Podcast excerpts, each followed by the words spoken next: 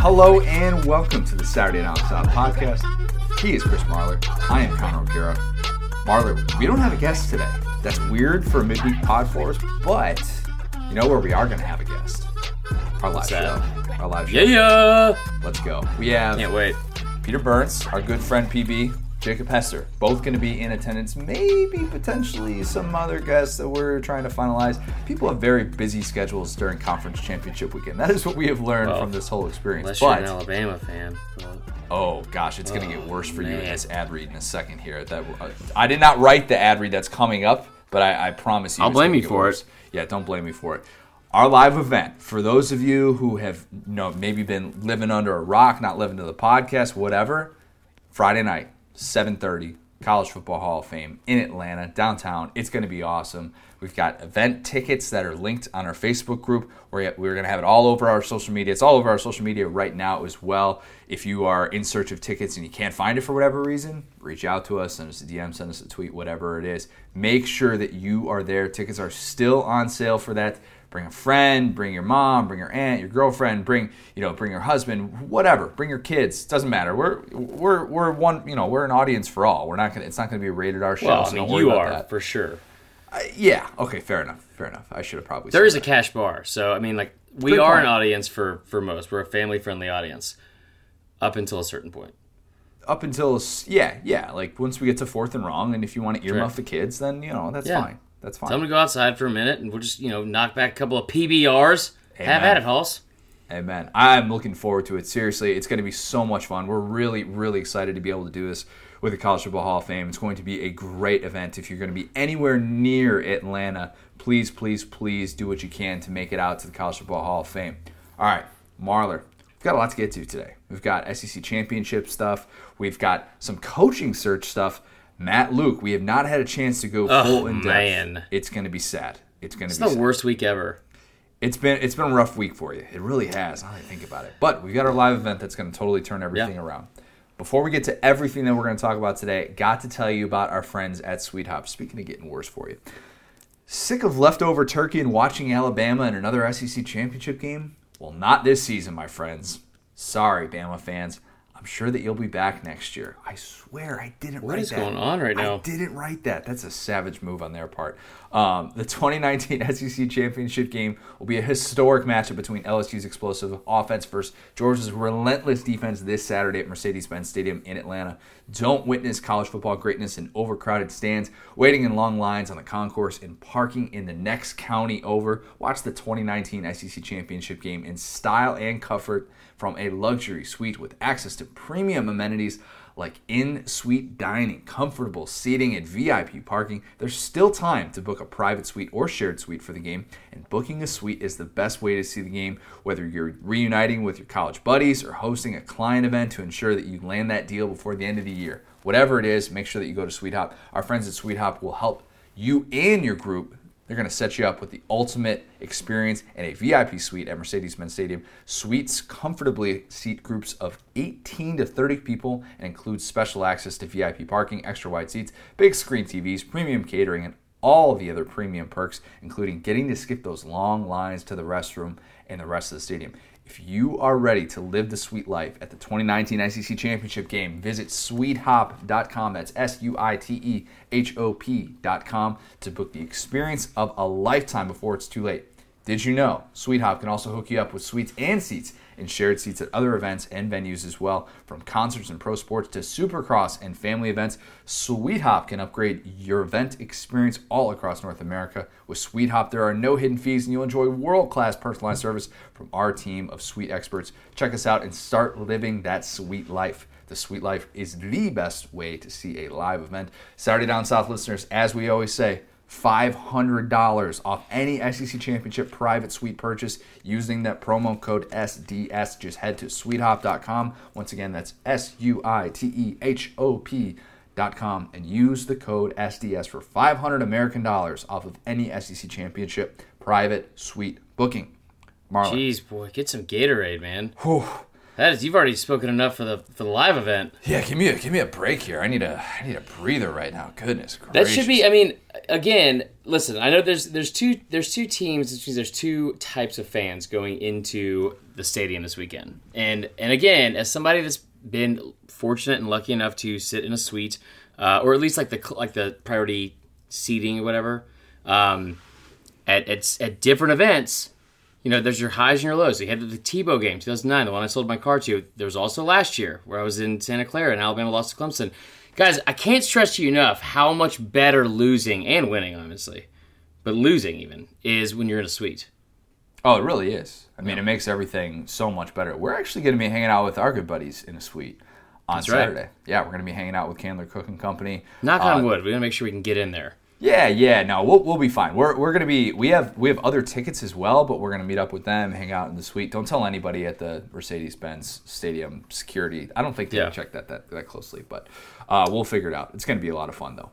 Okay, before we talk about SEC championship stuff, we've got a lot to get to, and we're gonna talk a lot, you know, about the SEC championship at our live show as well. Let's do some playoff rankings reactions.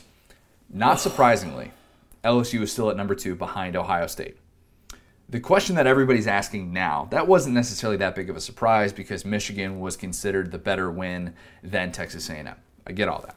The question now is can lsu actually hurdle ohio state? And what would that look like potentially? So i was of the impression that if ohio state won out ohio state was going to be the number one seed no matter what. Yeah, Having that. said that, there's just a little thing in the back of my mind that's wondering, you know what? Ohio State's got the bar set much higher than I think LSU does for this for their respective conference championship game. We've already seen Ohio State beat Wisconsin by 31.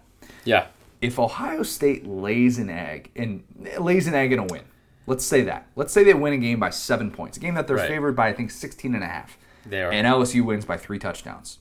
You think LSU's not getting that one seed? Cuz I think they're don't. getting the one seed. I don't, I, and I think that the committee is, for whatever reason, it like as we get further and further into this week by week, they have become more and more confusing, and I feel like made less and less sense. And not necessarily with the top, you know, top three to four or five teams, but like man, you get down past like seven, and it is just a crapshoot every single week, and it does it it shouldn't be. It's it isn't anywhere else in polls.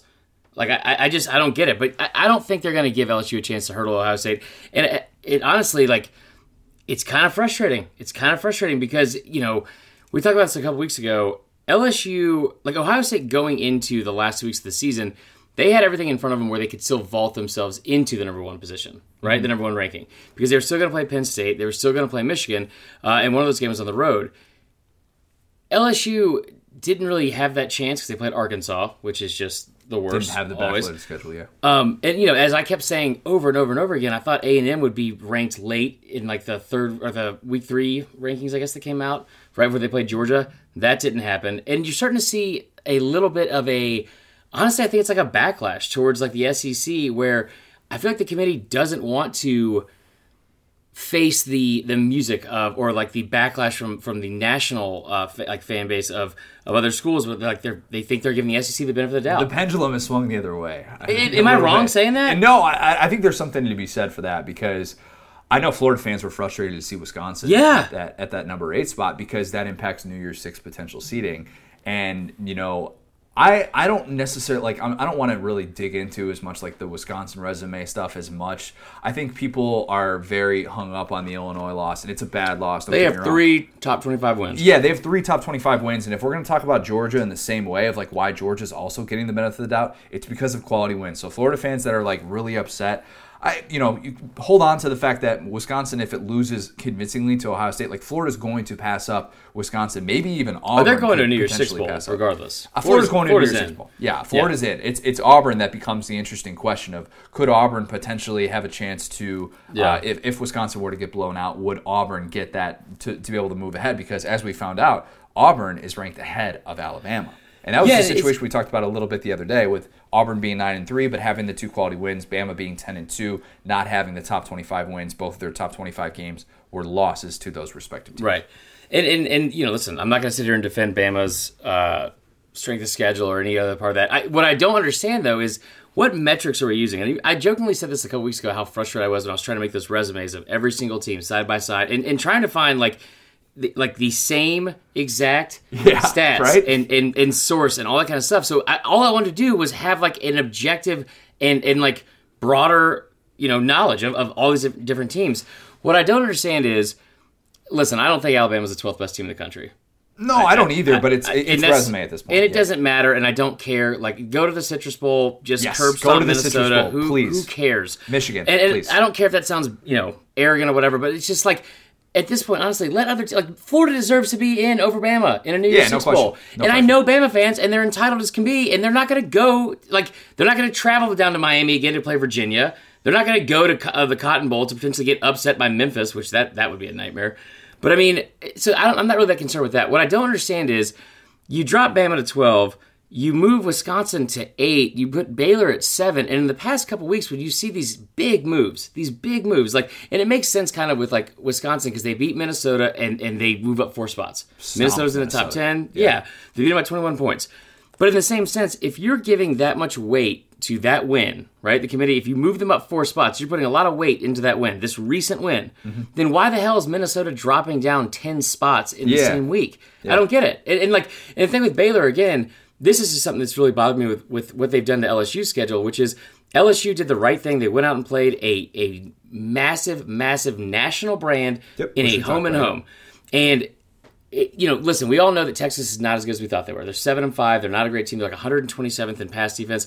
Regardless, if we're gonna if we're gonna use that game to boost up Baylor five spots when you've been low on it the entire year, then how are we not doing the same thing for for LSU? It, it- like at any point of the season, like uh, why he literally said last night, he's like, "Yeah, that's a really that's a good win for Baylor against a good a really good Texas team. Like, no, they're not.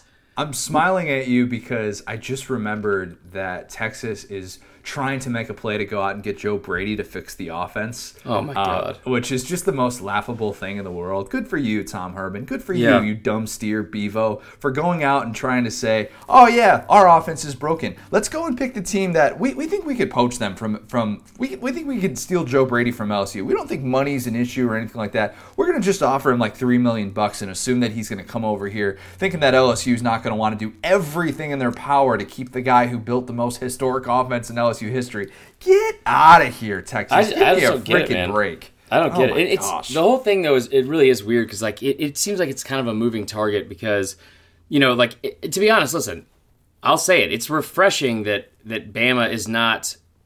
I, I'm t- I, I wouldn't want them to be like five or six. What if they're eleven and one and have to deal with all this like scrutiny of like looking at the schedule and it's the same argument. Like it, it, it is. It will be fun to see like new teams in there. I, I get it, but but at the same time, man. It, it doesn't make any sense. Like like FPI, they are using FPI, Oh, FPI and you've been best, a, you like you were the first one. Like you were the day one person that said this is so such a dumb dumb metric So or whatever it is. I don't know what it is. Like I don't know like how they come up with the numbers because they have the strength of schedule, and I look at Jeff Sagarin's strength of schedules as well, like his rankings. But when you look at like the strength of schedule in ESPN FPI, or you look at the FPI ranking itself, Bama is still third at ten and two, ahead of LSU, and you're like. What like what are we? At some point, common sense has to prevail, and it makes no sense. I just I just don't get it, and and I don't I just really don't understand with the LSU thing how you could look at that team and be like, ah, they're not complete. 538 said uh, the the odds website, very popular odds website, Yeah. said that if LSU loses this weekend, that only has a six percent chance to make the playoff. Okay, sure. that- I almost kind of hope that happens so that we could just see that, to- just we could just squash all that, the FPI stuff. Uh, It's so stupid, so stupid. It's people in a room. It's people in a room sitting down Right. making a decision. Like, why are we trying to like come up with crazy, ridiculous like analytics and stuff like that? Like. Let's let's let's chill on this. Let's let's realize that there's a very subjective element to this. No, I like that- the analytics part.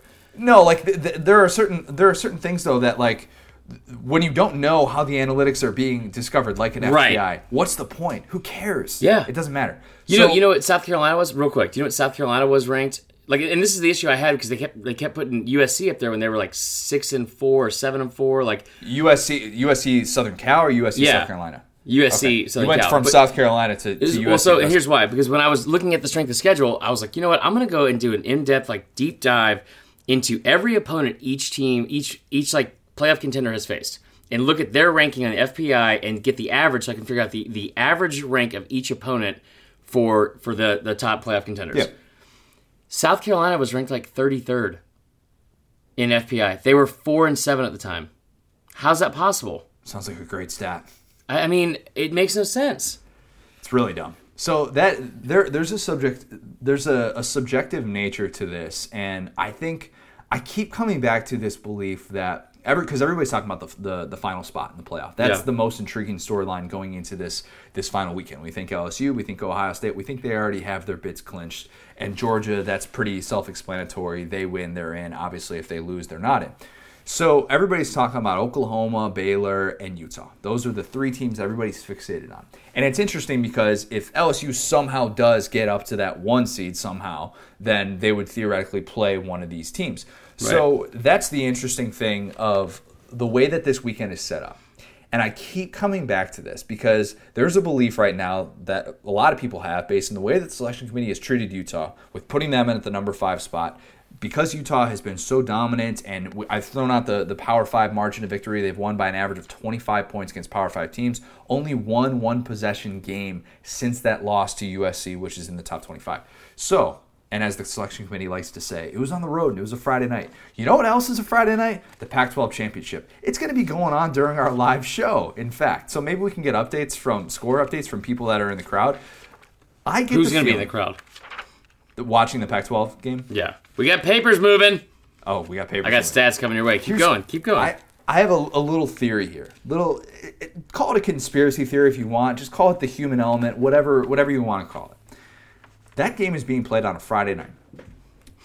It's going to be played in front of like what, like ten thousand people. It's played It'll at five o'clock local time. Yeah, Yeah. it'll probably be more this year, but it's still played at five o'clock local time in Santa Clara. You know what that's like out there. It's Five the worst commute ever. It makes terrible. it's it's just like the playoff system. It makes no or not system, but you know what I mean. It makes no sense. They do it because they try and get it in prime time on a Friday night because they don't want to be sandwiched with everything else on Saturday. Having said that, if that game turns into ah Utah like barely grinds out a win, you think the selection committee is just going to shut it down all weekend, or do you think they're going to actually look at Oklahoma? If Oklahoma goes and dominates that game, a game that's being played in Jerry World, and looks significantly better than it did a few weeks ago against Baylor, and they look the part, they look like a complete team. You don't think Oklahoma's getting in? Because I do. I no. I it, it, so I've been saying for a couple weeks now. I thought Utah was going to be the one that would get in, or uh, or maybe Oregon because they had been up there, and and it seemed like the committee kind of slept on Oklahoma for a minute. And, and Oklahoma, to be fair, has had a better resume in the second half of the season than than people give them credit for. They've got two top 25 wins right now against current top 25 teams. Utah Right. zero. Utah is zero, right? Zero. Yes, and their best As many as you win is against Washington, who's ranked thirty third. Weird news out of Washington. In by the way, CBS. Chris Petersen thing. Yeah, that was so weird. I didn't very get that. strange. Um, so Oklahoma has the 41st best strength of schedule according to FPI. According to Sagarin, it is 22nd. Um, and then, ironically enough, Utah is ranked 54 in both. So here's what I, I've been saying for a while. I thought the Pac-12 was going to get somebody in. I don't know if that's if that's going to happen anymore because, like, how much more could they improve their resume? Like, if, I mean, Utah has, has covered eight straight games. They have been dominant, just like you said. Yep. Now, to be fair, they haven't played anybody worth a crap in like the past. I don't even know how long. They haven't played anybody with a winning record in the last three games. Um, I this is I would be I would be kind of surprised because again, it's not that I don't think Oklahoma's a great team, but like you have gone out of your way to disrespect Baylor the entire season. Yeah, and that's that's the interesting thing that's worth remembering as well. But I I think that for all college football fans, there there there are a lot of different ways in which this can still go. Think about this scenario: if LSU were to lose to Georgia, I'm not necessarily saying that's going to happen. In a weird way, though, we would likely end up with because Georgia would only have one loss. LSU would also have one loss. Georgia had the conference championship and the head-to-head bid. We think Georgia would be able to move up to that number three spot, and Right. LSU would likely be in the four spot.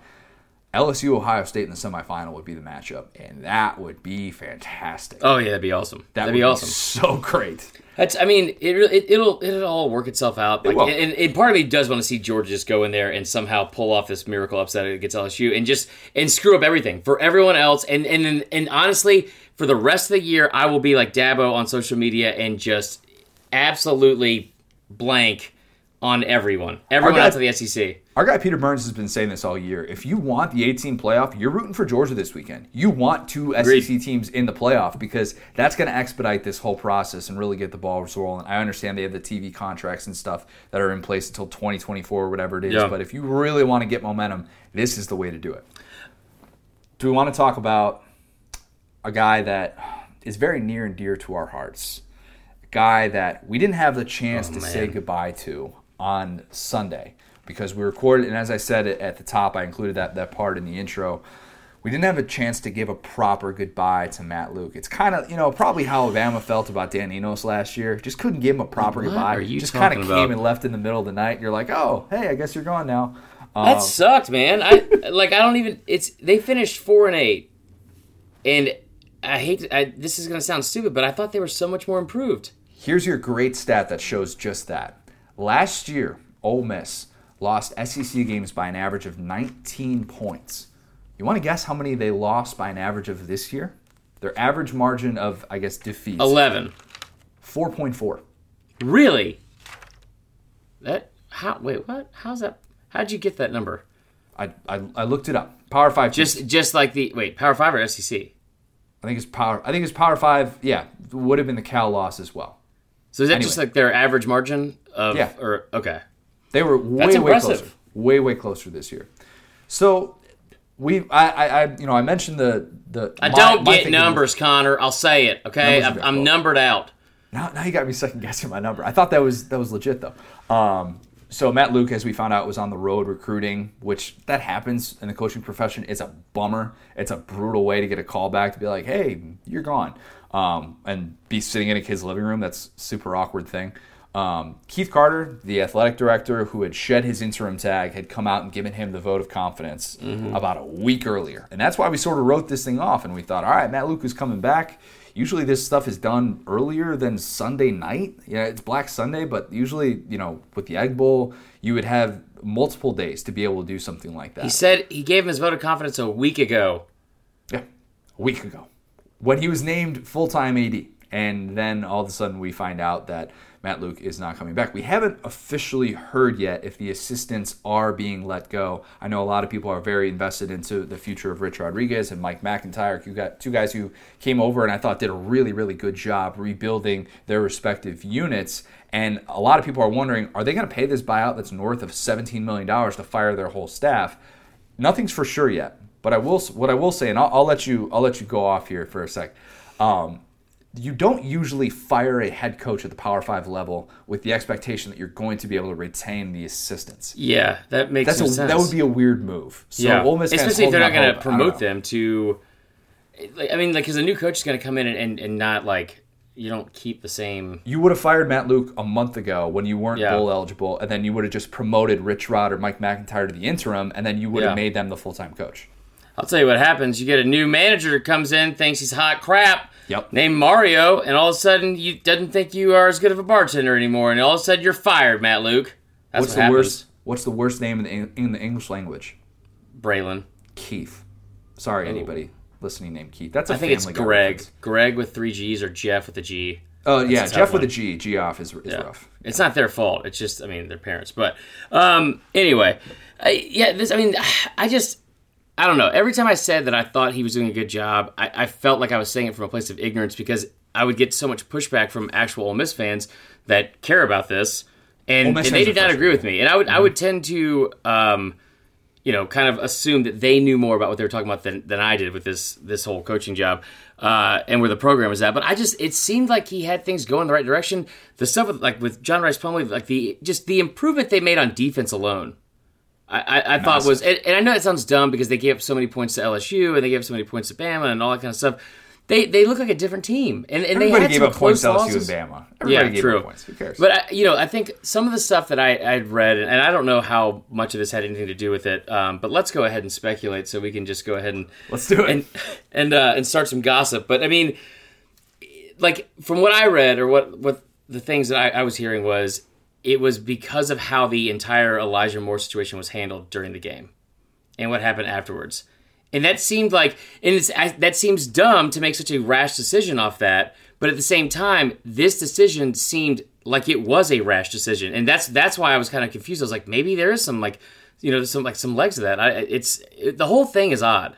The timing of it, though, you're right. The timeline of it, because like what I said, if that was the plan all along, then why not just fire him after you're ineligible for a bowl game and just promote one of the assistants? If that's the plan all along, or even Right. you know. You could have fired him three weeks ago, even if you didn't have the intention of hiring Rich Rod or Mike McIntyre, or whatever it is. But the way that it happened on Sunday night just kind of makes you feel like, yeah, this was, this was, this had that didn't, you know, Emotion exactly help his yeah, there was some sort of emotional decision involved. It was weird to see them all come out with statements and like really try and get behind this and be like, "Oh, this isn't who we are as a program." Blah blah blah. It's like Yes, it is. haze in the barn, man. Like we all saw it.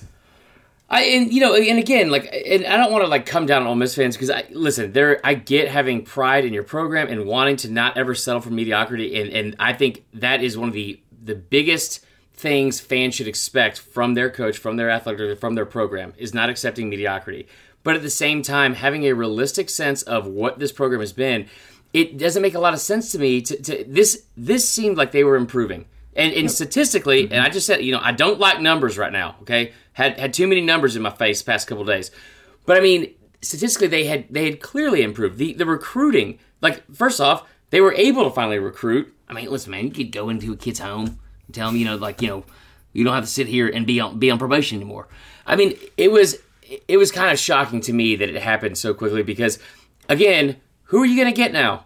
Who are you going to get to come to Ole Miss? Unless it's Norvell, who are you going to get to come to Ole Miss and be in that in the toughest division in all college football? That's the great question moving forward. And I think Ole Miss fans are excited to see the, the people who have been saying they want Matt Luke gone, like he, you know, he served his purpose, whatever. He bridged the gap between the Hugh Freeze era. They want to see this job hit the market, and they want to see what it looks like. There's that curiosity factor. I don't know if that factored into Keith Carter's decision. I imagine it probably did because this job has not been open since Hugh Freeze got the job eight years ago. So the interesting thing that came out, the Clarion Ledger did a great story about this. They got a lot of really interesting quotes from players and stuff like that about what went down on Sunday night. They apparently had a meeting with Keith Carter, and it sounded like it went awful. You had Yeah. players storming out of the meeting, guys like Jerrion Ealy that walked out. John Rice Plumlee wasn't able to make it back to the meeting. He was still coming back from um, from his hometown. I think it was, it was Hattiesburg, right? Hattiesburg, yeah. Yeah, so he was still coming back, but he had a meeting with Keith Carter later. The good news, if you're an Ole Miss fan, is John Rice Plumlee actually said all the politically correct things about this, and he said, you And know, then he played the piano. and then he played the piano. He played it darn well, man. That Yeah, was for real. good. That was really good. Um, but so I think a lot of people are wondering, and internally, externally, everything, who's going to take this job? Because there are a lot of different dominoes that feel like they have to fall, and it is Yeah. Been a little bit slower than I thought in the coaching carousel. It has not moved as quickly as possible, and I think a lot of that relates to the fact that Mike Norvell and Lane Kiffin seem to be the two guys that keep coming up for these jobs. Both of them are playing in conference Oh, championships this Kiffin weekend. cannot go to Oxford. Kiffin Oh, cannot go to. Oh man. Um. Well, I mean, well, I think Norvell seems like the obvious choice, and just just from a recruiting standpoint, and, you know, and like just to real quick to, to touch on like one last thing with the the Luke thing, where I where I think the mindset is from the athletic director and the fans and the, and the program is that if you have a guy that comes in, he's not getting the results you want, right? You're, you're coming off the heels of, of the most successful coach you've had there in quite some time, right? Outside of maybe Cutcliffe when he had Manning, they, they've never been a program that's been like since like the 60s and then when, until Manning got there where they were like knocking on the door of nine, 10 wins. Hugh Freeze So- had more extended success than than Cook. Right. Yeah, yeah. And and you know, having those like back to back wins for the first time in program history against Bama and going to a Sugar Bowl, all that kind of stuff, the recruiting. But like I think their their mindset in this has to be something like, listen, we get that this guy is from he's he's a like graduate of Ole Miss. He played at Ole Miss. He, he cares. He, he loves it. We caught lightning in a bottle from like a former high school coach like eight years ago. You know what I mean? Like, and, and look at the success we had with that. Like, we could find that again. Yeah, so I think something to be that's that that. probably went into it because I mean it makes no sense with like the the players in, pl- in place anyway because they loved him. Um, I think Norvell makes the most sense just because of all the ties to Memphis. Doesn't seem to want it though. He, he seems the the all the reports and, and football scoop has been all over this. It feels like Mike Norvell is holding out for that Florida State job, and if he doesn't get it, He knows he has a raise that's coming his way where he's going to make north of. He's making I think about two and a half million bucks right now. He's going to get north of three million dollars, probably closer to f- the four million dollar range, given what he's done this At year At Memphis? at Memphis. At Memphis, given what he is, th- they'll do whatever they can to try and keep him, Yeah. and knowing that they'll probably put some sort of buyout in place, maybe structure a deal, kind of like what Minnesota did with PJ Fleck, in that you'll kind of see in two years what that really looks like, because that buyout Right. number would come down. Um, it's going to be interesting though to see because I don't know if Norvell wants that job, and I think he's holding out for the Florida State job. That's what it seems like. But a couple of other people that I just want to throw out there as well, um, besides besides Lane Kiffin, the obvious one. What about Tom Allen at Indiana?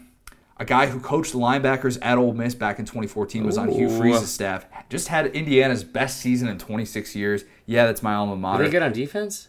They were they were they were, they were very solid on defense. Not not like dominant to the point where they were going to hold Ohio State You're in check or something like that. No, no, no. But they were. I mean, to, to do to do that seriously though, like to do that at Indiana, Yeah. a place that you don't get seven wins in the regular season. You just No. don't do it. You don't. Their have offense is winning great. Records. Yeah, their offense was tremendous. They actually went out and, and paid for an offensive coordinator. Crazy concept, um, Yeah. and it worked out big time. So he's a name that needs to be thrown out there. Great recruiting ties in South Florida as well. He's getting kids from Tampa to go to Indiana, which not an easy Gross. thing to do. Um, how dare you say that? Uh, Bill Clark, UAB. Don't sleep on the Blazers. Guy who resurrected a program, literally Yeah, resurrected literally. a program, and all all they have done is win. He's playing against Lane Kiffin in the Conference USA Championship. So another That's a guy. guy with a lot of recruiting ties too, because he has a, a very good understanding. Because a lot of those guys for Ole Miss and Mississippi State, especially, those guys a lot of them are from Mississippi and Alabama. You know what I mean? Like they. Go ahead. I was gonna say while Bill Clark is um, so like while because all of his recruiting ties are as, as a high school coach in Alabama, he is the type of guy where you know how Saban like if Saban and Gus are spending all this time you know in Georgia and in Florida, there's gonna be those guys who fall through the cracks. Yeah. those type of guys would fall through the cracks to a guy like Bill Clark who would say, "Oh yeah, like I'll swoop in, I'll give you all the attention in the world." Right. You know, stud recruit in the state of Alabama and, you know, who's maybe not getting quite enough love from the big boys and he would go and turn them into legitimate players. That's that's all I want to say about Bill I wish you'd name names, but anyway, moving on. I didn't have any names in mind. It just feels like that he'd be that type of guy. And then the other one that comes to mind, of course, is Mike Leach, who is going to be rumored for all It's three gotta happen, right? It feels like it, doesn't it? And we had the fake report that came out. Uh, we had the fake report for that lasted like two minutes, where people thought the Mike Leach to Ole Miss thing was real, and uh, people, so many people got duped on that. It was actually Real kind of funny to watch. Yeah. It was like watching somebody um, like walk off, like walk off the plank and not know that they're walking off the plank, just one after another on, on Twitter. it was pretty great, actually. Very good Uh, pirate tie in there too. Oh yeah, I didn't even realize I did that. That was really good. Oh, well, now it's not as cool. Yeah. Um, should we talk about other coaching searches? Yeah, let's do of- it. Okay. Let's do it. So Arkansas, I wanted to, I wanted to hit on that just because that Yeah. was the, the more recent one. But uh, Right. Arkansas seems like it's focused on a big name right now. Um, seems like Hunter Yurachek is going after the big boys, whether that's Kiffin, whether that's Leach. He has met with both of them reportedly and wants to make a big time splash. I got roasted for saying that there were jobs in the SEC available that were better than Arkansas, aka the program that has one SEC win in the last three years. Oh yeah, you got to stop doing that. You should have learned that lesson last year when they did the whole basketball thing. Basketball thing, yeah. I tried to tell you. those fans got after me in their mentions though. Um, so Arkansas is, feels like Arkansas and Mizzou feel like they're looking at very different things right now because Mizzou, this came out from Football Scoop, they're going after a bunch of group of five guys apparently. Will Healy from Charlotte, Willie Fritz from Tulane, uh, Jeff Monken from Army, Troy Calhoun from Air Force, Brian Oh Harsin from God. Boise State, and Skip Holtz from Louisiana Tech, and I cannot stress to you enough how much this excites me. Jim McElwain, return of the Mac. They are interested at Mizzou. Make this happen, please. Or don't. Or absolutely don't. No, no, no, no, no, no. We root for This guy was content. Root for faking death threats. He was faking death threats at a Won't school that had all. Oh man, this Won't have they to worry about they that can't allow it to happen. Mizzou- but I heard, I heard it is like know. trending there. I, so so Kiffin to I saw I know I saw like the flight tracker because it's officially flight tracker season, Oh yeah. Oh and yeah. I Well saw that. Kiffin like flew from Boca to Fayetteville, like to Uh, Arkansas. He, I don't think he was flying there. I think the administration was was flying there. They usually meet Okay. at a coach's respective school. It's usually not the other way around. Like Lane Kiffin's not taking time off during conference championship week that makes to sense, go yeah. interview for other jobs Okay. in other places. Yeah. Um, the Mike Leach thing, I feel like like it obviously has legs because Yep. he's apparently already interviewed or been contacted. Maybe not interviewed formally, but like he's he's been contacted and had like conversations uh, as as late as or as early as like this this week, right?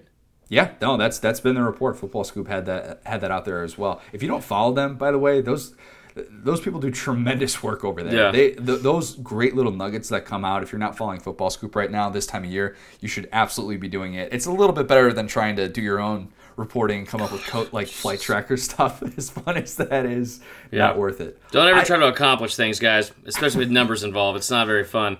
Think You've seen this- Goodwill Hunting. It doesn't look. It's not as cool as it looks. That's true. That's very true. Think about this scenario.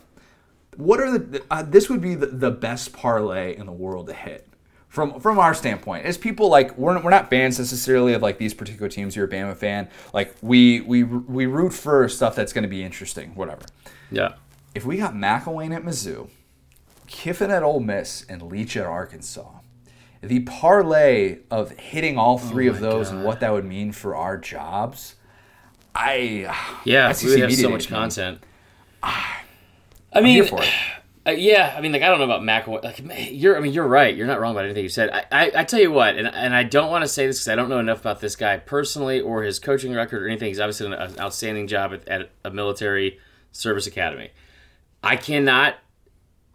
I, I don't think Arkansas or Mizzou could afford to hire Jeff Monken from Army if he is going to run the same offense that he runs at Army at one of these schools. Like like the like the perception of these two programs like right now, and and like it, it, they're they're not that far off, which is kind of sad to say because Arkansas has been really bad for a couple years, and and Mizzou is you know kind of flirted around like eight eight nine months. What's up? Is he a defensive minded guy though?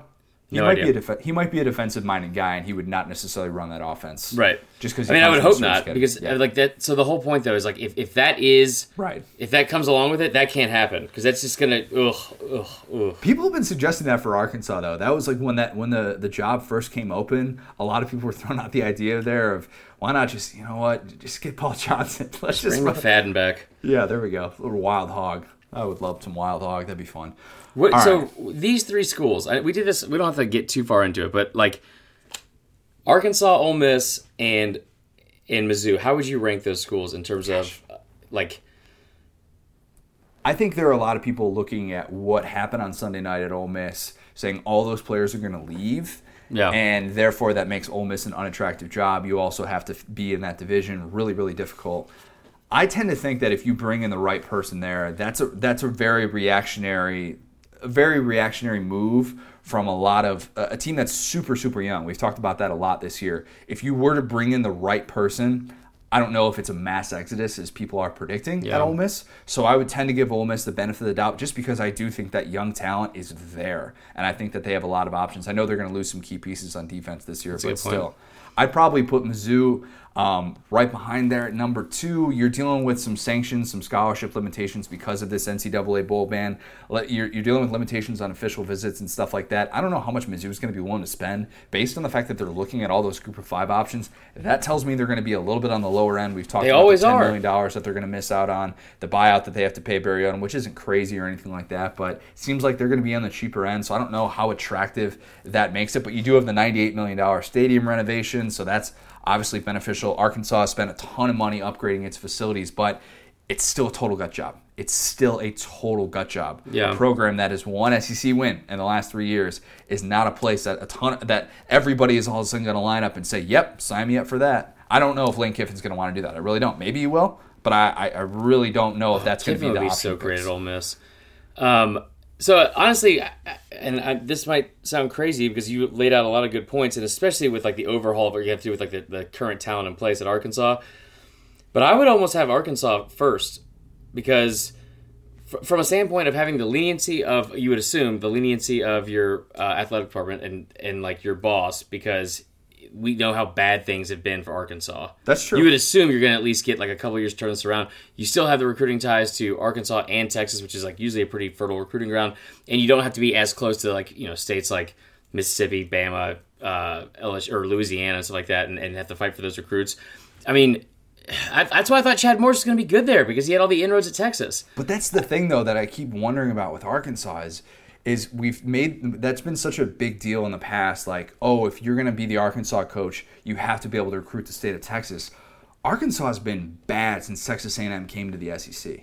And that's kind of the Yeah. quiet thing that I don't know if we're looking 20 years from now and that's still the case, then that's significant because that has always been such a great resource for Arkansas. But if they're not going to be able to maximize that talent in that state, then all of a sudden that changes the game because you don't have that recruiting identity in the same way that you did, and it's going to be dependent on whatever coach is Yeah. going to come in. But I just think that A and M factor with the the commitment that they have to Jimbo now, especially in the way that he's recruiting, I think it makes that job a little bit tougher than maybe we're giving him credit for. That's fair. It's interesting too, and I don't, I don't say this in a rude way, but it, it really is interesting to hear your perspective on it versus mine because, like, as somebody kind of newer to the SEC, Yeah, yeah, because you come in like at at you're spot on with what you said. Like Since they've I started this job, they have one yeah, SEC Yeah, honestly yeah. probably your fault, but I mean, like, like you know, like they've been. Let's keep in mind, like, Ole Miss has never been to an SEC championship game. Yep.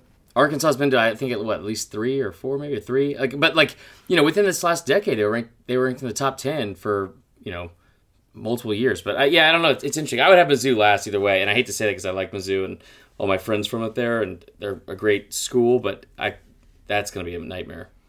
Yeah, it's going to be an interesting situation there. Um, don't know what exactly the future is going to hold in terms of, but you know, you do also have the fact that you get to play, you get to be in the East. You don't have to face Saban every single year. I don't know how much that factors. The recruiting though, the recruiting is.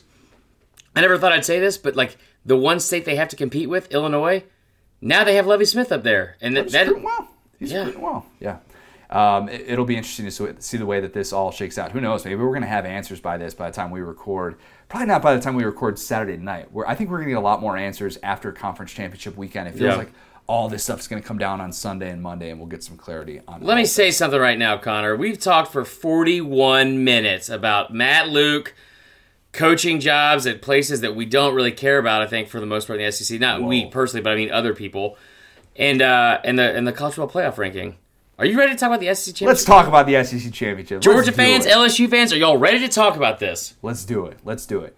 So, speaking I'm not of ready. coaches, oh, you're not ready. You need It's a a minute. trap. Okay, it's a trap. Speaking of coaches, I was thinking about this earlier today. I think it's really interesting that these programs both made decisions in the middle of this decade to fire coaches who had been there for a long time. And they made hires that at the time somewhat criticized. I think it's fair to say. I think if you go back and you look at, you know, the criticism of the Kirby hire, somebody who had never been a head coach before, I was I was a part of that camp. I was wondering how Yeah. he was going to handle a job like Georgia. And they made these moves that were very risky in hindsight. And all they have done is elevate their programs to the exact level that they hoped that they were going to get at. And I Well, well, I, I think Georgia still though would, would take would say that this has been elevated. I think getting to a place right now where I, I have a stat in here. There's going to be a lot. If, if Georgia loses this game, there's going to be a lot of people that are saying Kirby Smart, Mark Richt, the the the side by side comps, all that. Here's It's something even to close. remember. Here's something to remember about this. Kirby Smart is coaching in his 38th consecutive game as a top 10 team. That's amazing in itself. Mark Richt's longest streak in his entire time at Georgia was 18 games. Less than half of that. That's a season and a half. Kirby has done that for nearly three seasons, coaching as a top 10 team. That is a ridiculously good accomplishment. I don't like any of the stats you're bringing up right now. And I, I'll go ahead and let you know right now, Georgia fans. Yeah, I am a little bit jaded at that stat because Bama just broke their 209 straight. yeah. Yeah, thanks a lot. Didn't even think of College that. football playoff. Um, no, I mean, listen, and I tell you what, I've said this for a long time, and I said it like we're kind of tongue in cheek, but I meant it because you guys know I don't, I don't really give a blank about sportsmanship, and I, I want to win. Like I want to win. I don't care about like, like listen, there's, I love these feel good stories. I love Tom Rinaldi stuff, and, and I love, you know, people doing the right thing, whatever.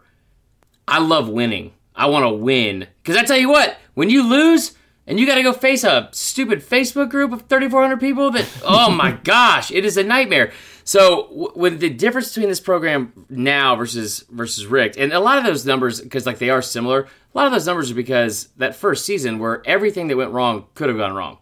I mean, they, they went seven and five. They lost like all of their rivals, like the Dobnell Boot. They lost to Vandy, mm-hmm. the worst play call ever the difference in this program now versus the difference in this program then is in year two of, of Richt's, what was that, 2001?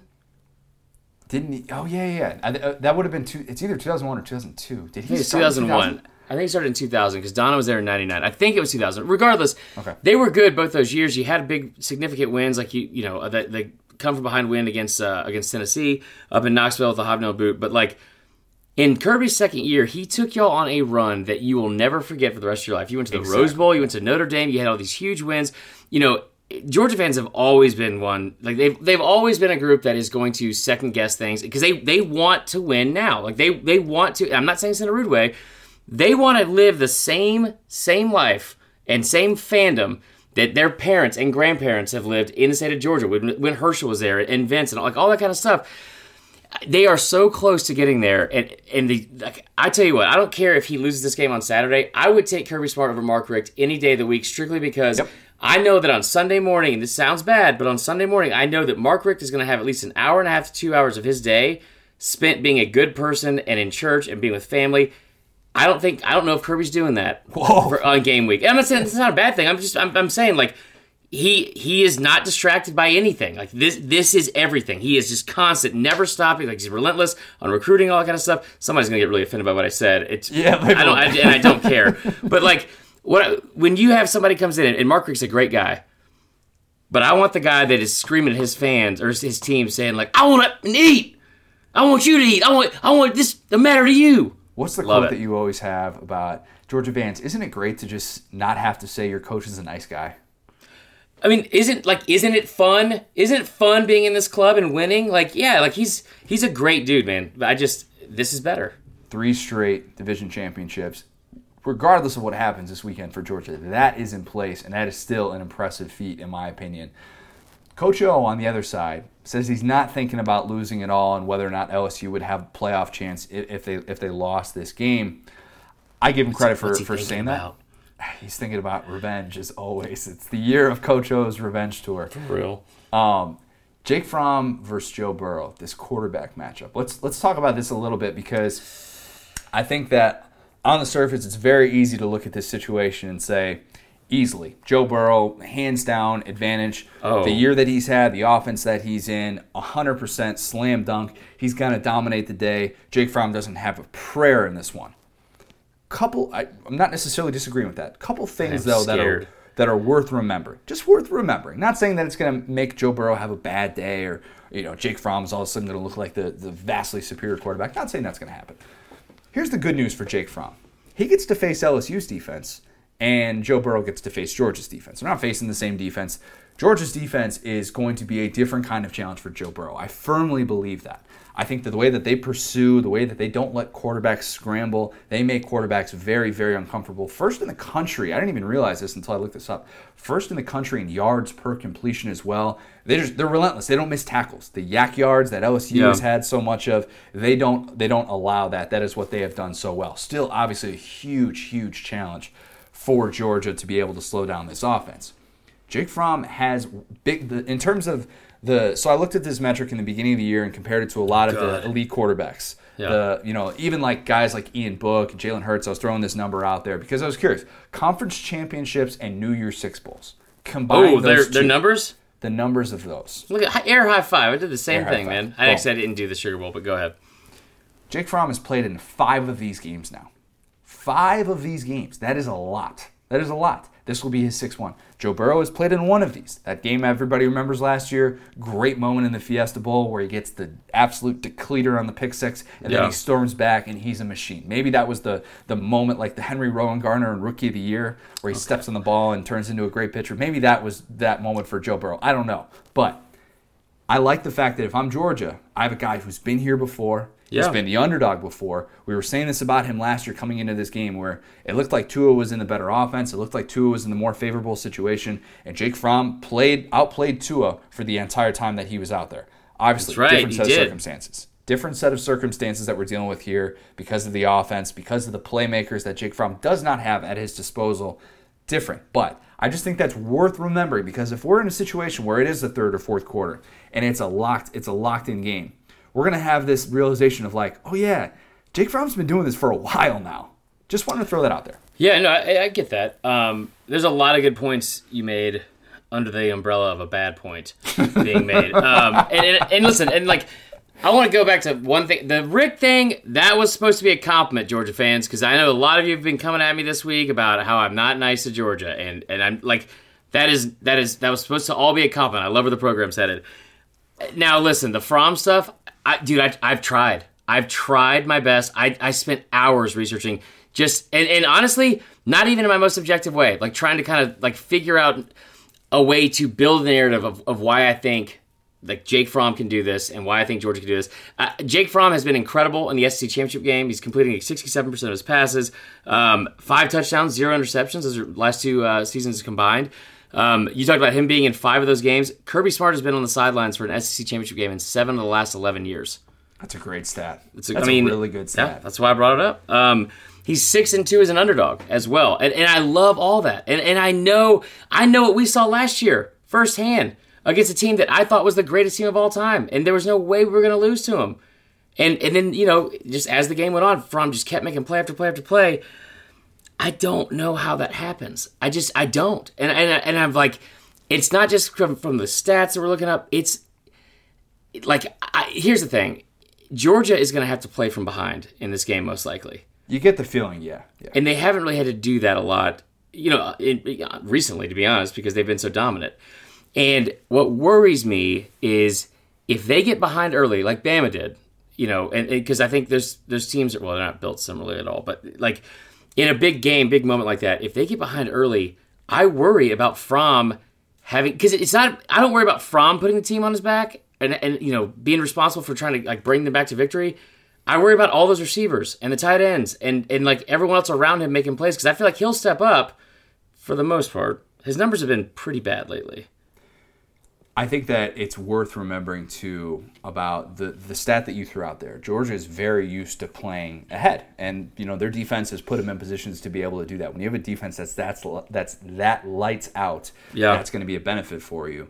I think that if you are trying to sit here and break down who is going to be better at handling some sort of in-game adversity, let's say LSU gets thrown behind 14 to nothing, behind the ropes, something like that, or Georgia, you know, loses a, a, a top weapon it feels like LSU's margin for error, and I realize they don't have a whole lot of top right. weapons left. D'Andre Swift is banged up. George Pickens is going to miss the first half in this one. Don't know his full status on this game just yet if he's going to be playing at all. But we all we already know about the injury to Lawrence Cager. If you're LSU, you are so much more prepared to handle adverse situations. If you're in a situation where all of a sudden the passing game can't get going, guess what? You oh, got oh, a game against a really good defense that you can hark back on. The LSU, the LSU Auburn game where they just decided, you know what, in the second half, we're going to run the ball with Clyde Edwards-Helaire. Yeah. They're taking away everything in our passing game. All right, we'll run the ball. We have, a, we have, in my opinion, the guy who's been the best running back in the SEC all year in Clyde Edwards-Helaire, and you can turn the ball over to him and say, go win us a football game. You trust your offensive line to be able to do that. Georgia, it feels like the game has to go one specific way in yep. order for them to win. It feels like Jake Fromm is going to have to play the game of his life. And I'm not saying that can't happen, but I'm saying if, if, if I'm trying to sit here and break down what are the more likely scenarios, more of them are going to be in favor of LSU because I can't. I, I still can't get the, the image of Jake Fromm struggling to trust these receivers out of my mind. And going against that secondary with Stingley, with Fulton, with Stevens, with Delpit, these guys who are going to be one on one coverage, Dominick Blaylock on the outside. Maybe maybe we're talking about Charlie Woerner, Eli Wolf, something up the seam, and it's, it's a safety who's got to make a play on them, or whatever it is. Is Jake Fromm going to be willing to trust those guys? Is he going to say, Demetrius Robertson, I'm going to trust you to go burn this guy on the outside? Well, are, and are they going to get out and make a play? Are they going to get yeah. like? Are they going to get off the coverage? Are they going to not get jammed to the line? Are they going to like make some separation? Mm-hmm. Are you going to do your job? And and like I'm sorry for getting all like fired up about it, but it, it's frustrating to watch because listen, I don't think Fromm is, is as great as I thought he was going into the season. He's still a great quarterback in the SEC, and, and, and he's he's one of the best quarterbacks in the SEC, right? I cannot get over, and I made this comment about like how many more excuses are we going to have for like the, the games in the rain. He's had four straight games where he's completed under 50% of his passes. That's, I mean, I don't know how you do that. Like, it, you think about the game against Auburn, where he has the big touchdown early on the, the deep ball. Was it a flea flicker or was it just a deep ball? It was just deep ball. Okay to, to Blaylock. I don't. I mean, I don't know because he, he yeah, was streaking free, but um, regardless, he only ended up with like 115 or 110 yards passing that game, and and like LSU's defense, I have been at the at the forefront of of the hype train about how they're not that great, and I, have walked back some of those comments um, recently because you know, they, they looked good late against A and I get all that kind of stuff. They they have the talent, but T. Bob Hebert brought this up this morning on on SC this morning. This if there's ever a game where you just play just cover zero or cover one, and you just have you bump at the line, you jam the receivers at the line because you don't think they're going to be able to get open and stack the box and stop the run. Because, like you said earlier, Georgia, I worry about them getting behind way more than LSU, or or them being like, get, you know, giving up points early than I do LSU not scoring early because the the entire identity of this this Georgia team is that defense. Yep. And I wonder how they're going to be able to overcome that. And and man, like, yeah, How it's do gonna you be tough. How do you defend Joe Burrow in this game? Because that's going to be the big question that Kirby Smart is going to have to answer. And I think that based on what we've seen this year, if you're just going to try and load the box or send pressure and send seven, eight guys, that's a recipe for disaster. These receivers are too good. Joe Burrow is too smart to know where his his free running wide out, his go-to target is going to be. He can pick apart a blitz and he can make you pay for it. A lot of quarterbacks that strategy would work. I don't think it would Tua. work for Joe Burrow. It would work for Tua. It would probably work for Tua. That's a good point. I think the just the processing that he does kind of separates him, and that's why a lot of people are really looking at him on the next level and thinking this guy's Yeah. future number one overall pick. You know, go ahead. I think that right now, if you're if you're Georgia, you're hoping and praying. You're like, all right, you know what we need? We need guys like Clark. We need guys like Jermaine Johnson. We need these guys, Monty Rice. We need these guys in the front seven to just be relentless and not Yeah. allow those situations where it's going to happen too. Those situations where you're like, all right, Joe Burrow doesn't have an option. His first read's not there. His second read's not there. He's got to move up in the pocket. He's got to be able to move around, make something happen.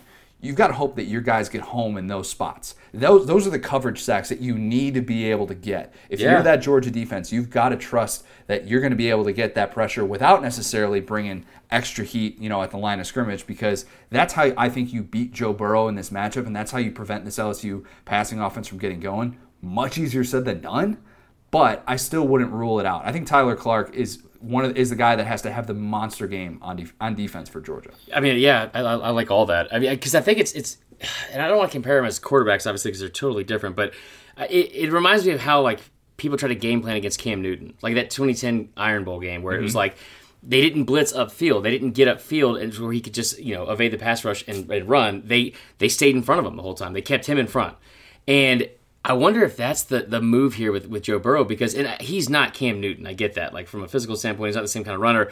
But at the same time, I, I brought this up repeatedly after that game against Bama.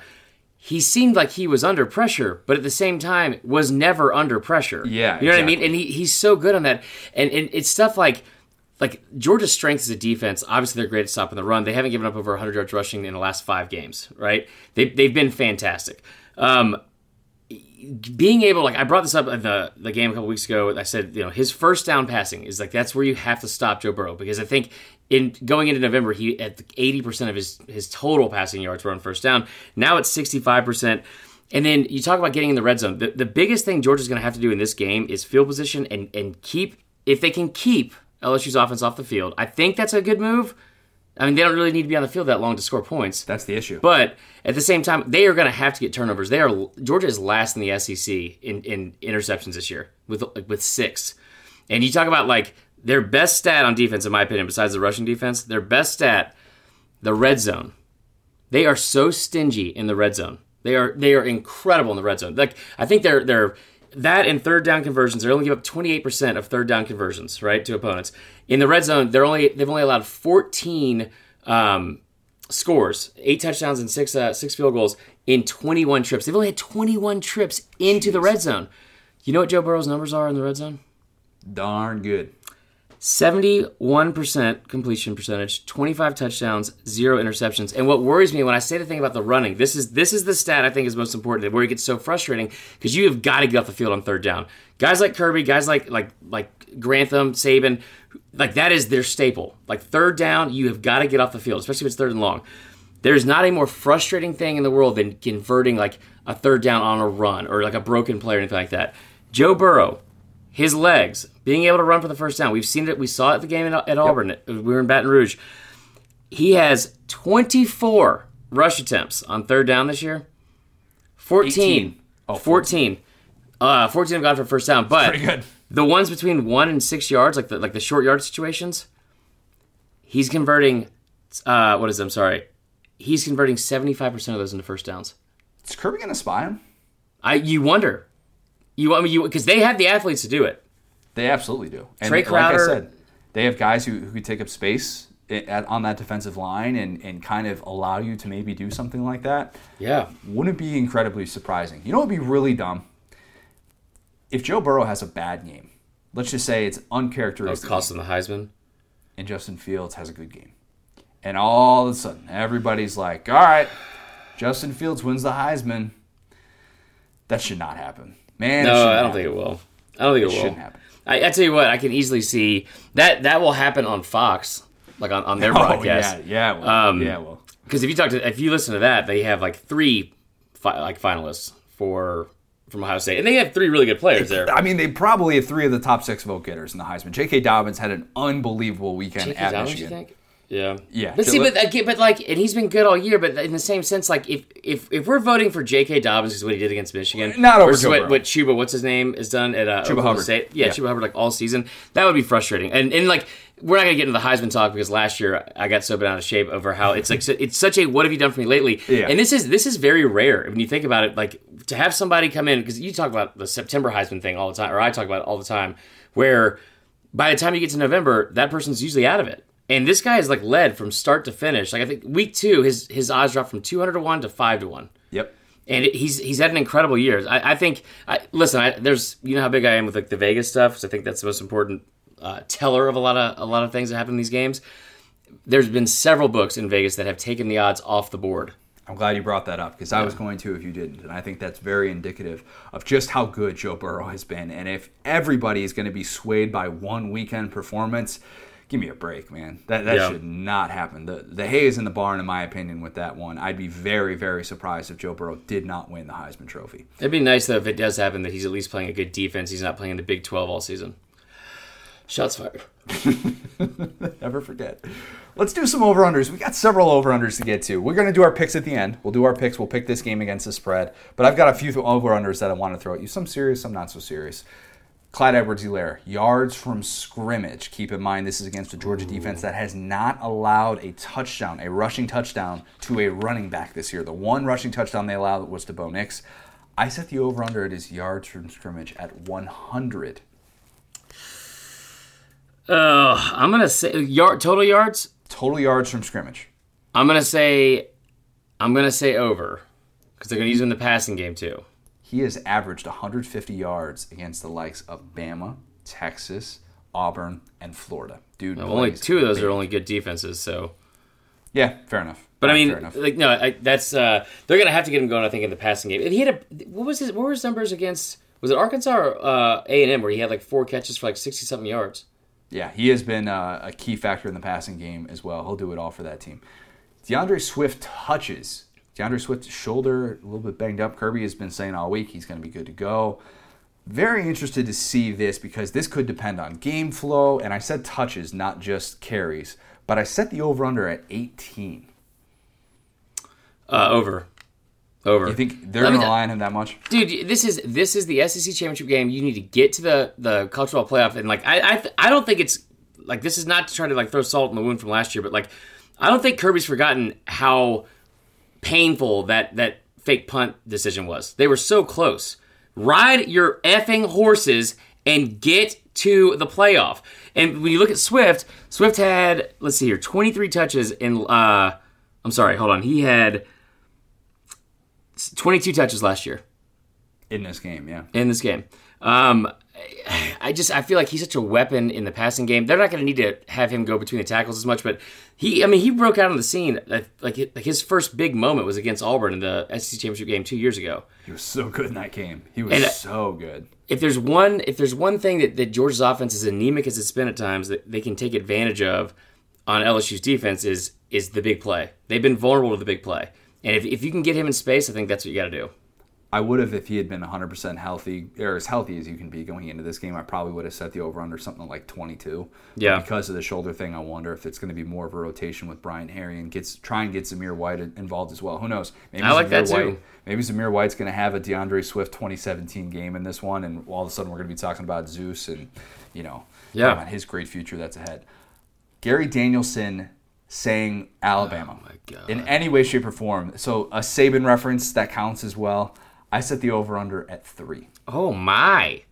Um, yeah, over, over. I just, I there's, you know, that last week the Iron Bowl showed like why it's just like the most heated and worst or best rivalry because everyone's like, everyone just hates each other so much, and the one thing that that they had, in, like both sides had in common, and honestly, fans everywhere, is how much they hate Gary Danielson.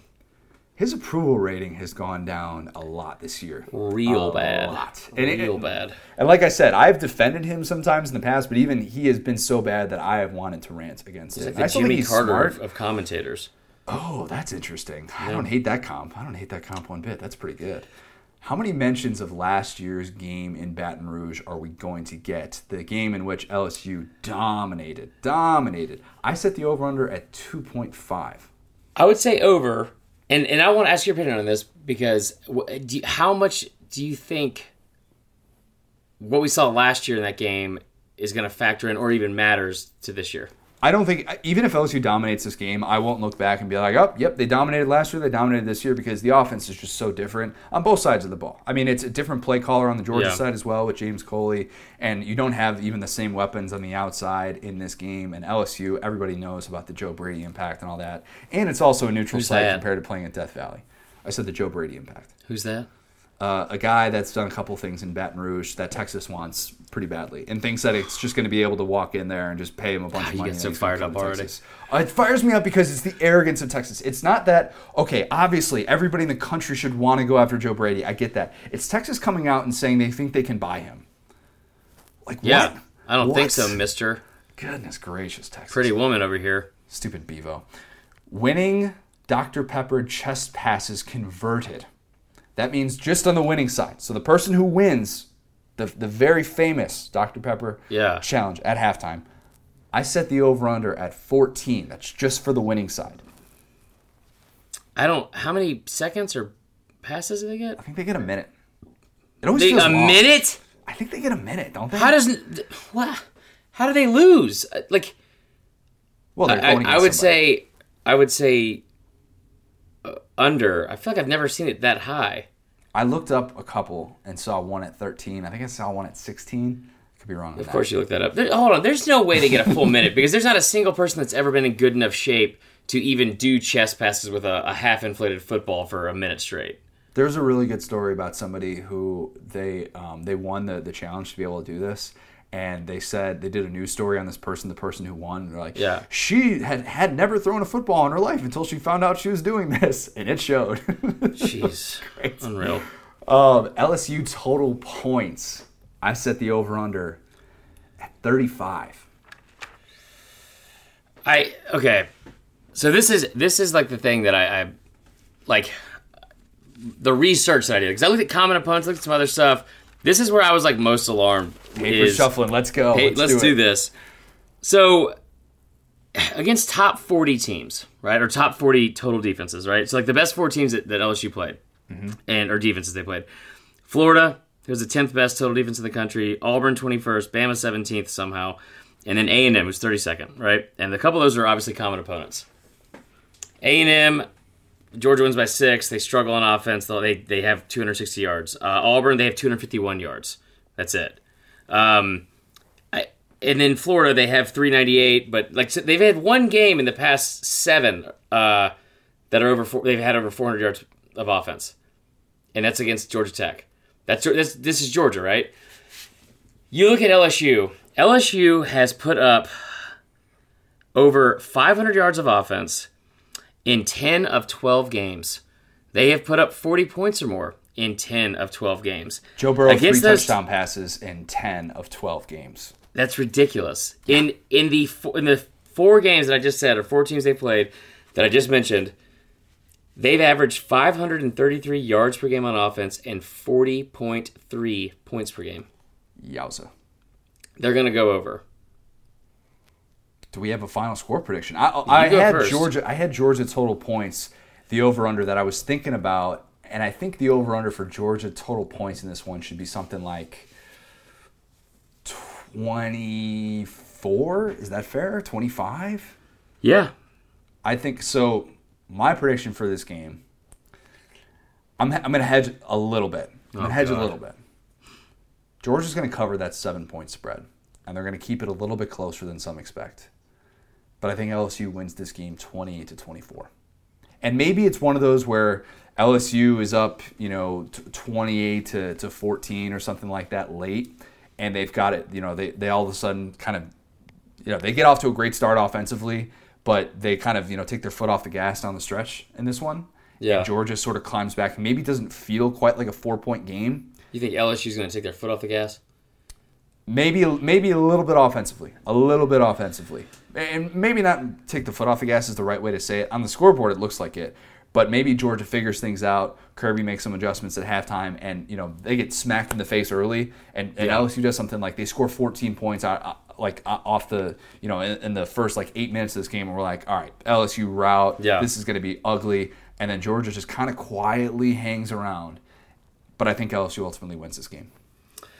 So, I, I mentioned earlier how much I, I, I respect I have for whatever the numbers Vegas comes out with, and I do all these like research and these deep dives and stats and all that kind of stuff. And and, and I'm not saying this to be rude, and I'm sure I've overlooked something, but everything I'm looking at, it it seems like LSU should should blow out Georgia. You look at the common opponents. You look at what happened last year. You look at what, what LSU's done all season long to people. And, you know, how, how does Georgia score? How does Georgia score? I mean, they have they haven't been able to do it like all season. They they've had they've had three games all year where they have scored. I'm sorry, four all year where they've scored over 30 points. One of those was against Arkansas State. I'm not I'm not including uh, Murray State. One was against Arkansas State. One was against uh, Georgia Tech. I, they, they just, for whatever reason, as of late, they have not looked good. They just have not looked good, and, and they, they've played against teams like Mizzou and, and Kentucky and, and and other teams like like Tech that have pretty bad offenses and bad defenses. So the times they do kind of burst out, it's it's against like inferior opponents. But Vegas knows something. If you're gonna open this line at six points, after everyone in the country's been talking about LSU is the best team in the country, or, or, you know they're going to win by t- like two touchdowns, like everyone that we've talked to, I don't even know how it's close. Vegas knows something. Vegas knows something. I'm going to say this game will be close until the third quarter, and someone will have a, a, a turnover for for Georgia. Um, in like their own territory. They'll make some mistake after playing very, very close for the entire first, I don't know, 40 minutes. I think LSU will score and they will they will cover the uh, the spread. They're going to win 38 to 30. 38 to 30. Okay. Yeah. Georgia's scoring that much. The over is hit in 7 of the last 8 games between these two teams. Okay. And but and, and again though, Orgeron is 8 and 2 against the top 10 teams. It's darn good, man. That is darn good. They're going to be fired up. They're not going to lack motivation. I think that question should be out the door. I, I don't. If there's anybody that's wondering about that, I would, I would tend to think that this LSU team, the way that they're built, I would not worry about that. I think it's going to be a great game. I'm excited to see. SEC championship has just been fantastic. It's it's been it's been awesome. Yeah. The last, I mean, last year was great. I guess two years ago wasn't as good with Georgia and Auburn. Turned into a little bit of a laugher, but I, was a great it was day. so good last year, but a lot, a lot of fun. All right, fourth and wrong. We've got a lot here. Are we doing all take seven? some out? No, we, well you you choose. Okay, let's. Uh, I'm gonna take out. Um, I'm gonna take out. Let's let's start with this this first one, and I'm gonna say. Uh, let me preface this with this first one. If you are a parent right now and you are in the car with your kids, make sure Earmuff you it. pause it. Pause it right now because we're about to talk about everybody's favorite person, Mr. Santa Claus. So just pause it. Hit the pause button. We're gonna give you a brief second. They got it. All right, you good? All right. First question. Let's do it. First question: Why are you letting your kids listen to this podcast? um, all right. First question. At, this is from Cole Malone. At what age do you tell your kids Santa Claus isn't real? An actual argument my wife and I had. I think that the age has to be second or third grade. It depends. It depends on because when you when you get to that age, kids start talking. Yeah. And they actually kind of have opinions. They actually start talking a lot earlier than that. Well, like they can start actually formulating sen- Yeah. sentences better than I can at least, and they'll they'll talk amongst each other, and they're probably going to find out from one of their friends. So if I were you, I remember my parents sat me down and I got the full deal. I mean, Easter Bunny, not real. Santa Claus, not real. I was like, it was, you could have knocked me over with a feather. I, I was devastated. But it was second grade. I still remember. I still remember sitting on my parents' bed finding this information out, and it changed me. And then all of a sudden, after that, you're like, all right, we're good. We can kind of move on. We don't have Yeah. to create this facade. But I think second grade is right around that time. I remember like weirdly trying to cling on to like re-believing in Santa Ooh, because I like, I like like not in a weird way, but I had like grew up with like a single parent, and so then I was like trying to like make up for the lost time with the other parent, and so I was like, I believe in Santa, and he was like, All right, no, you don't. You're like 11, um, because I knew from like a pretty early early time, I was like, There's just no way this is real. There's, I mean, Oh, like, really? I, yeah, I was like five or six. And I I remember my mom like. When I was like really young, I, I remember one time having like a meltdown when like because I was just being a brat, and she was like, "I'll call Santa right now." I was like, "You don't have Santa's number." Yeah. And she was like, every mom has Santa's number. And I was like, Sue. she was, yeah, she was a boss, man. Real Um, quick. Sorry, go ahead. I didn't mean to cut you off there. Go ahead. You're good. Um, so, yeah, I mean, like, I, I honestly, I don't know the right age to tell them that it's not real because it's a weird thing if you're like, by the way, because you don't want to look stupid. You don't want to be 11 years old wearing wearing cargo shorts or, or have that. corduroys to be like, Nope. I believe in Santa. Like, yeah, I mean, you're never gonna you're never gonna have friends in life. Um, That's that's rough. but at the same time now everyone like especially with how like quick we are to ruin everything for anyone like especially with social media like i, I don't know i mean I, I wonder like what like the latest you could even make it to at this age is I don't know. That's a good question. That's a really good question. I didn't want to ruin it for anybody. Um, like I just said before, Yeah. that's why we had pause. Um, I I think it's I think it's got to be ruined pretty early on. I would tend to think that. Yeah. Remember remember I told you I have that aunt who every Christmas Oh, God. tries to tell the story about the the conception of my yep, brother. try to forget it yeah Yeah, so she, up until I was at least 26 or 27, married at that point, six years out of college, um, tried to tell me about Santa Claus and was still like trying to talk. I'm like, why? why? That's like, what's weird, what's even yeah. the point? Uh, Do do you not understand how this works? Like, yeah we're, we're going on two decades now, a full two decades of me knowing this. You can you can cut the crap, all right?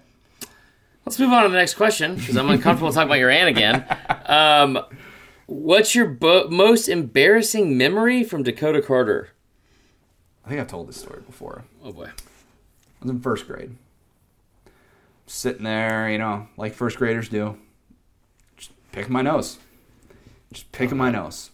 I was in the middle of class. I was trying to I was trying to hide it. You know, I had like the hand up, doing like this, so you can see what I'm doing on FaceTime right now. I had my hand up, blocking my face, but I was still picking. So, girl that I had a crush on first grade. She's in the corner of the room. She calls me out in front of the whole class. oh that's Connor, Connor shakes her head at me. That sink in the stomach feeling is one that I'll never forget because right then and there, I'm like, nope, no chance, no chance. Went to school with her for 12 years, yeah no Well, chance. you were in first grade, Connor, so it wasn't like there was like a blossoming romance. But yeah, you ruined it for sure. I ruined it big time. Yeah. Really embarrassing. Tough to walk that one back.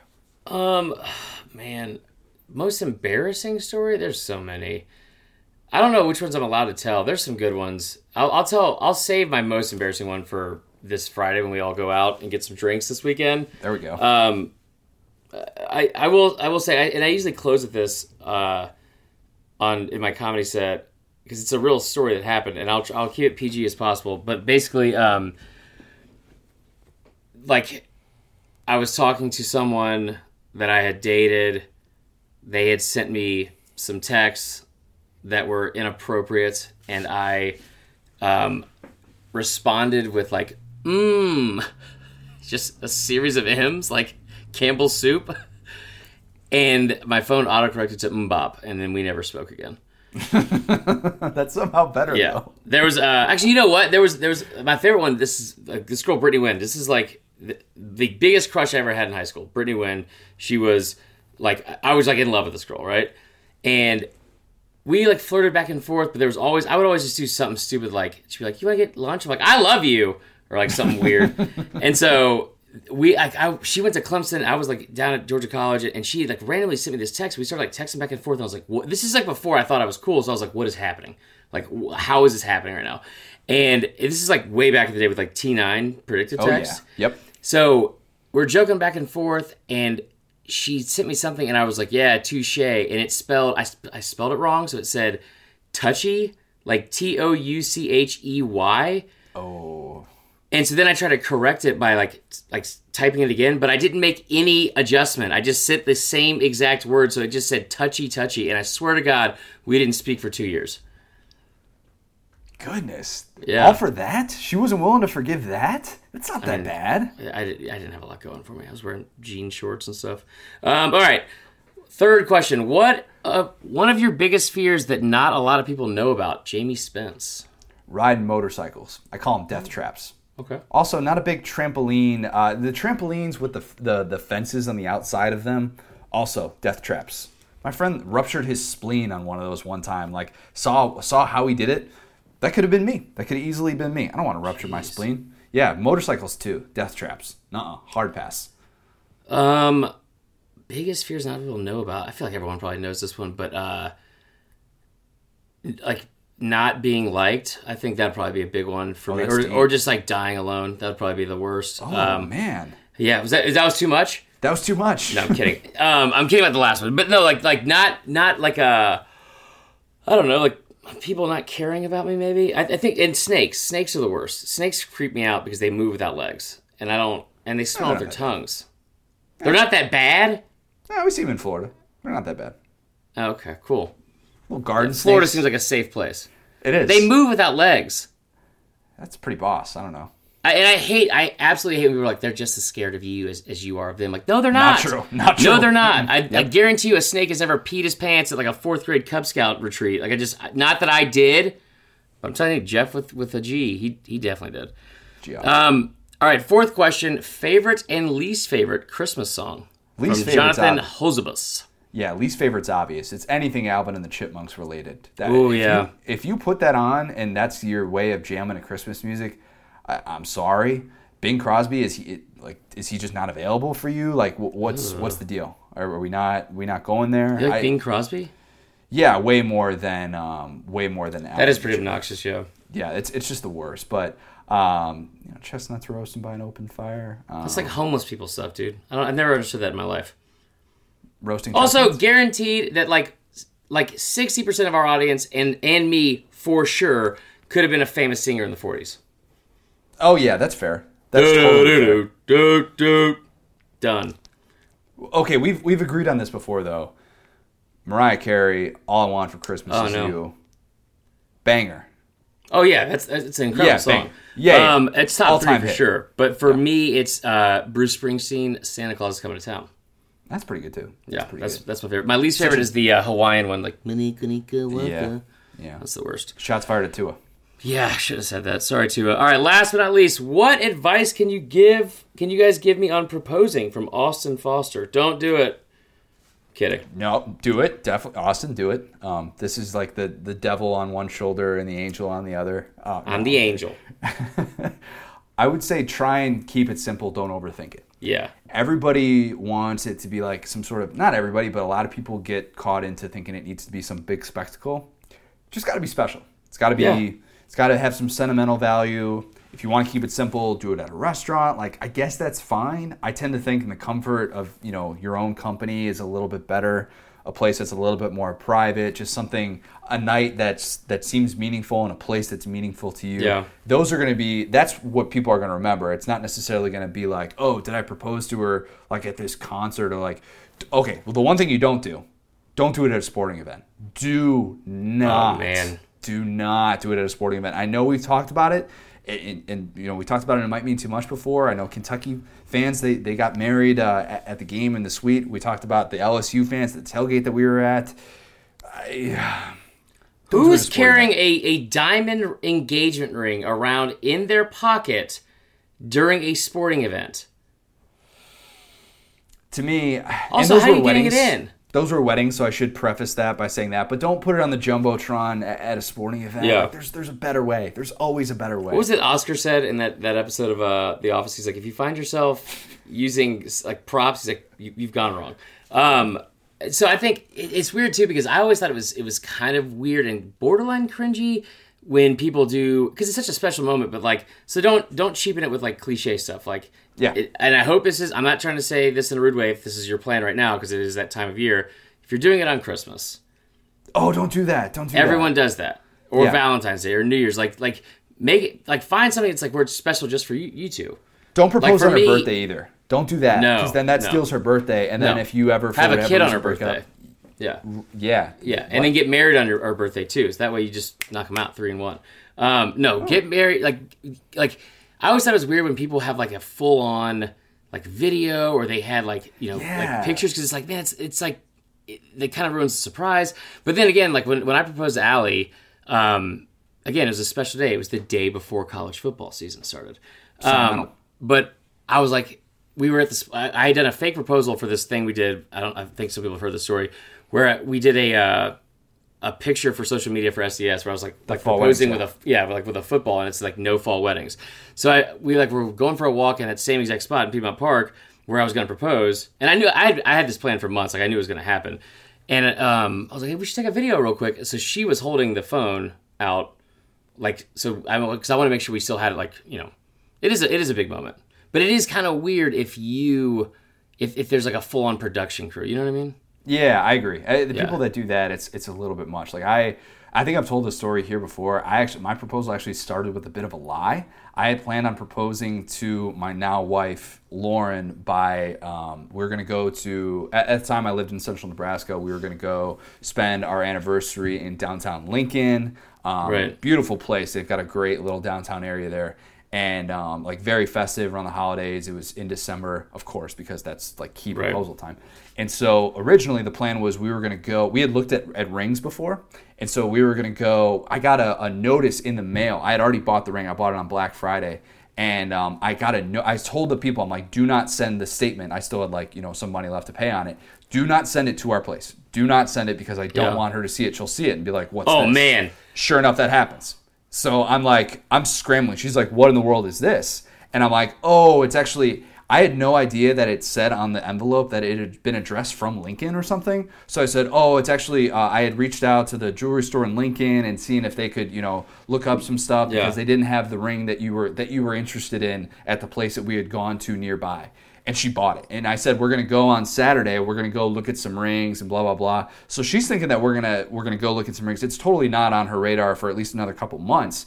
Little did she know, I, I had the ring already, and so I, I made sure that we weren't going to go look at rings on Saturday when we were in Lincoln. And she's Yeah. like kind of confused by this, and she, I'm like, you know, being really odd, odd about it at dinner. And you know, we went out for, for dinner that now. night. I'm being odd about it now because it was a lie. It was weird. I'm very uncomfortable lying Yeah. in case you can't tell. So then afterwards, you know, in downtown Lincoln, I had like recited a, a Ben Folds song, like one of her Oh like her favorite God. song of all time. She loves Ben Folds. Recited a line, kind of tied it back to our relationship. Got down on one knee, like downtown Lincoln on this like quieter street, and then you know she freaked out, and it was great. That was the story of my proposal. Didn't Oh. have any intentions on telling that, but here we that go. whole thing that like the nightmare I didn't know that's what you did with the ring because like when because mine was we got it from like a jewelry like my whole family uses in, in Columbia King's Jeweler in uh in downtown Columbia South Carolina He's, they're the no best free ads. Sure enough. Um, but regardless, so when I got the ring, he was like, they had to do something like where it didn't fit. Like something was like wrong. We had to like send it back, and they had to like get it like re re um, finished or something Rescaled. that. No, it wasn't rescaled. Like it fit her, it fit her finger, but there was something wrong with like the actual cut of like, like they oh they didn't put the the correct diamond in. They put they put like a half oh. carat too small or like a like three quarters of a carat too small that like from what I actually ordered. So I'm like freaking out. He's like, I don't know what to tell you because like the the the correct diamond is not here, and I'm like, find a diamond, dude. It's a it's a jewelry store. So he overnighted another ring to me. He got it all worked out. We went to like another jeweler and, and figured something out. Overnighted, but that is the worst feeling in the world because it's like, dude. I mean, like you're you're waiting on this ma- massive massive investment that ends in divorce usually. So it's like. And if you make it bigger too, like with all the friends and family involved, Yeah. the chances of, of somehow like all the moving pieces not working out, it, it, it's it, the likelihood of that increases. So, like I said, just keep it simple, Yeah. sentimental, And good luck, easy. man. Yeah, good luck. Hope it goes well. Let us know how it goes. It might mean too much. Let's end with this. A very fitting story. This came out of Baton Rouge, WBRZ, the TV station. This guy's name is Cat Gluick. Name is Cat. All right. I'm whatever. He's he's a Tiger fan. That's fine. So he got some Tiger Stadium sod, which they were they were selling, and he got a couple patches to be able to put at his dad's grave. And he said, he said in this, you know, the TV story that they did on him, he said, now you can rest under Tiger Stadium. Or I think he said this in the in the Facebook post. I should preface that. Uh, he said, now you can rest under Tiger Stadium until the end of time. That's pretty cool. I don't hate that. I know this doesn't might mean too much. I'm not gonna hate on a guy for doing that. that. That's that's actually pretty cool. Like if if you could tell me I could go to, I mean like we cremated. My dad was cremated, like so we didn't you know have anything like that with the burial site or anything. So I'm kind of unfamiliar with that. But if you could tell me I could go to Wrigley Field and get a patch of grass to put in his grave, Yeah. I'd be like, yeah, sign me up. I'll do that. Only part of this that's sketchy: digging up the previous grass at the grave site is kind of weird.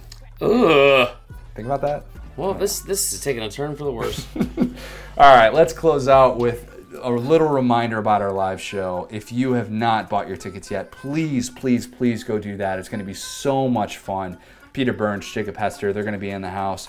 Like we said, cash bar. You want to enjoy a place to spend a Friday night. College Football Hall of Fame. You're going to get free weekend admission. Make sure that if you have not yet, please, please, please buy your tickets. We cannot wait to see all of you there. It's going to be so much fun. We're looking forward to it. SEC Championship weekend. This is a great weekend in college football, man. I know we have less games, there are less teams involved.